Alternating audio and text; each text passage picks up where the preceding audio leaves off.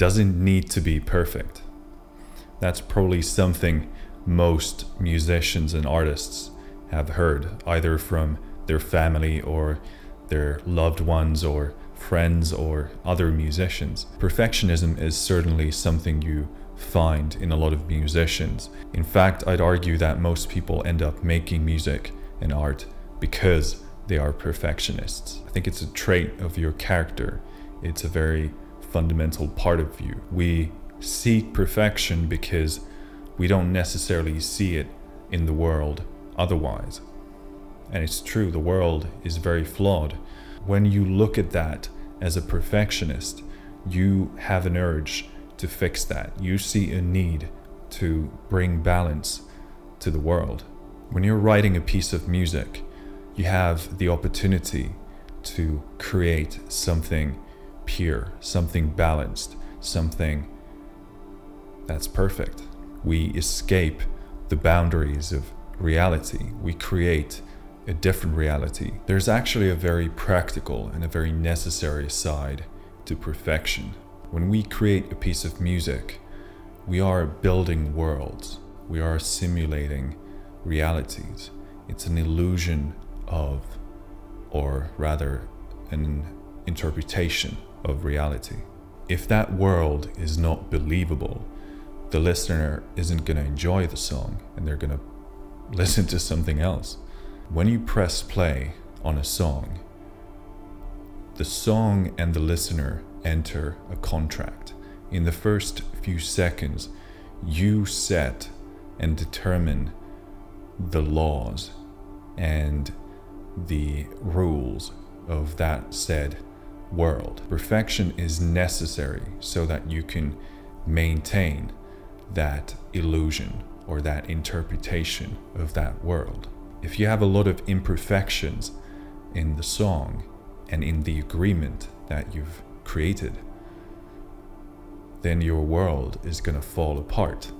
The song can't sustain itself and it's going to implode, it's going to collapse on itself.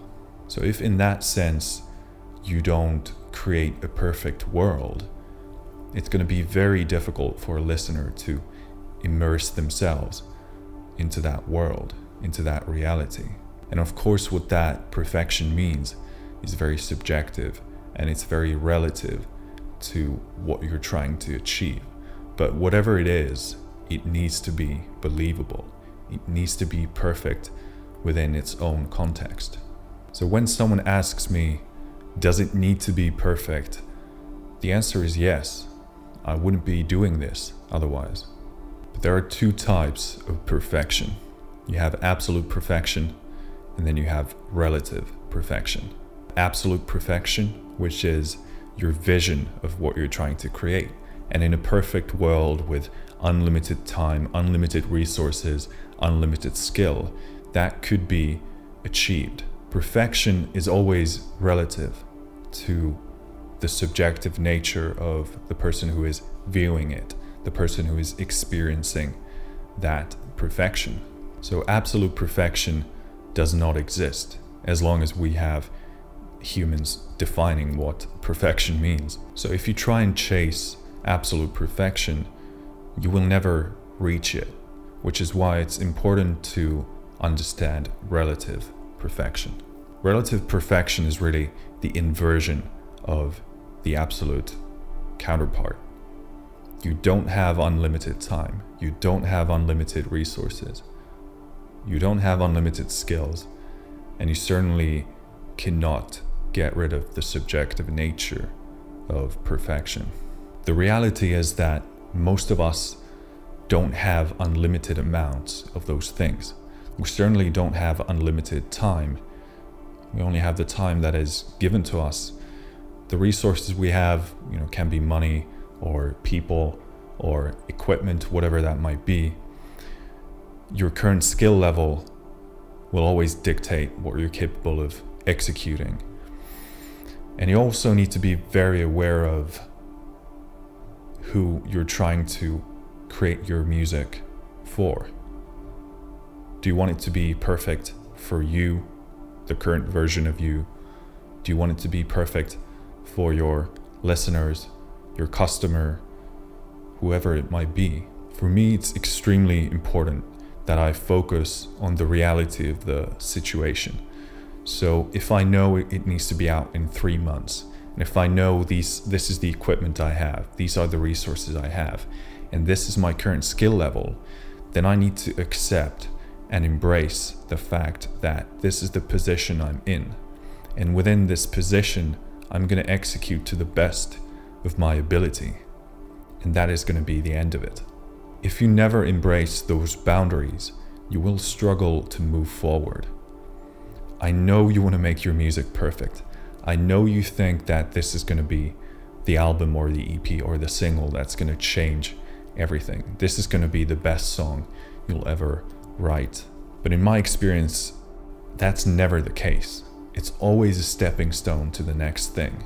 And you simply cannot go beyond your current boundaries if you're always waiting to learn the next skill and get the next piece of equipment and get more money or get more time, you will never actually move forward. In most cases, you'd be far better off doing things in a more fast and efficient way instead of spending a lot of time trying to do one thing perfectly, spending less time and doing more things and trying to do them perfectly within the context that you're actually in right now. Every time you release music, you need to face reality. It's now out there, people can comment on it, you're gonna get feedback, you're gonna get criticism, and you have to live with that music. You know it's out there, it's ready, and now all the flaws, all the imperfections, all the things you wanna fix, and also all the things you have done right, those things are now clear to you. You can see them clearly. Facing reality is such an important part of being a self aware musician. I do very much recommend that you release music as often as humanly possible because that will make it real. If it's only on your computer, it can be whatever you want it to be. It's a simulation, it's a fantasy you can always tell yourself that, well, I'm going to change that. And one day that's going to sound good. But when are you going to get those skills? When, when are you going to get those resources? When are you going to get the perspective to do that? And this is why you need to take control of your circumstances. You need to set a time limit. You need to embrace and accept the fact that I can only be so perfect right now in this given time. I have skills, I have resources, I have this amount of time, and I know the level of perfection that I can reach. And this really requires you to be able to let go and to change the way that you think about perfection. I know you want to make your music perfect. I know you're fixed on that absolute perfection. But the truth is that if you really want to create that best album or song sometime in the future, you're going to have to grow to get there.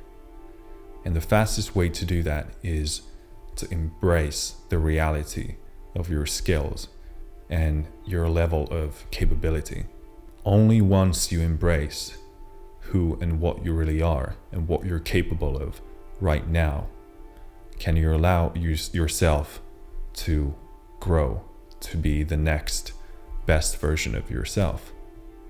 And you keep on doing that and doing that until one day you realize, holy, I can actually do this.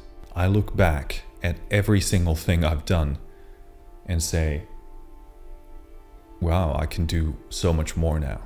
I can do this better now. But it doesn't take away from the fact that it is perfect in the context that I had. You know, I look back at my music and I love it because it's a reflection of the time I created it in. It's a reflection of me back then. And not only is it great to look at look back and see the growth, I also embrace the nature of that music. You know, every time you every time you write music, that's a reflection of you at that given time.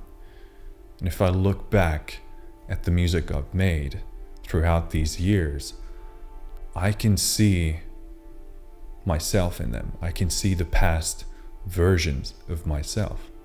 And I can't wait to see the future versions of me.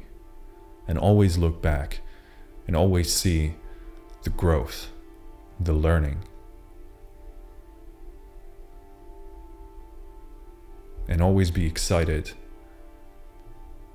for the next thing to be even better while still loving everything I've done. Finished.